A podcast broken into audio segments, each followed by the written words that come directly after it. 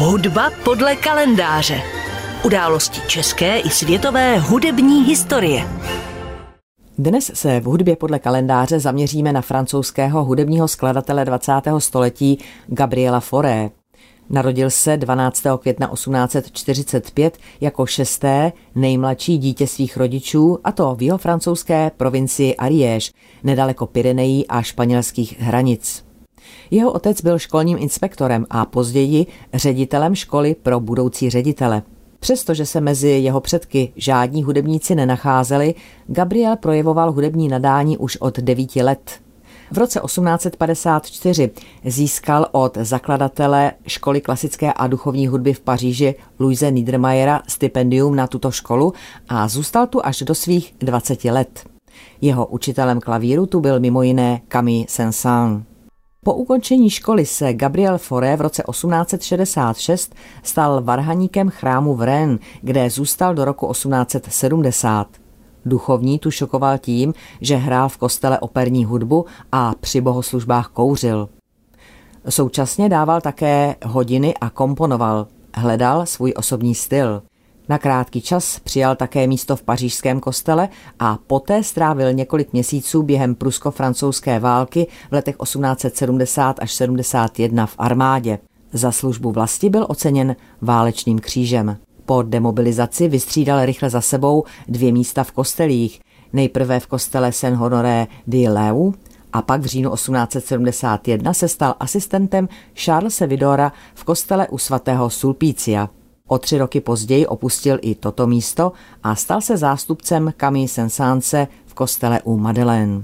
Když jeho učitel v roce 1877 z tohoto místa odstoupil, stal se tu Gabriel Fauré i s bormistrem.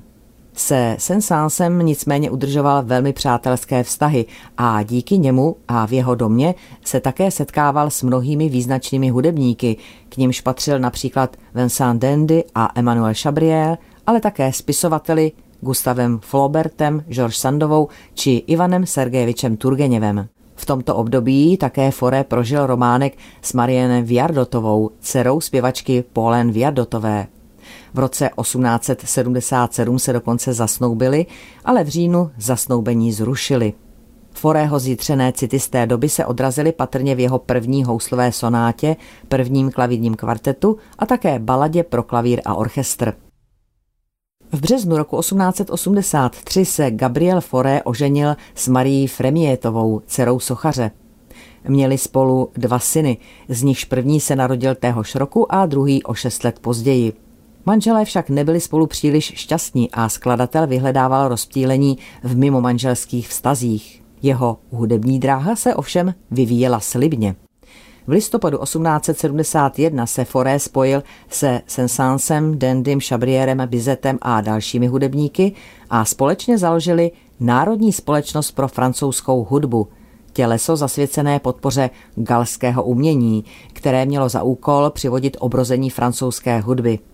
V roce 1874 se Foré dokonce stal tajemníkem této společnosti.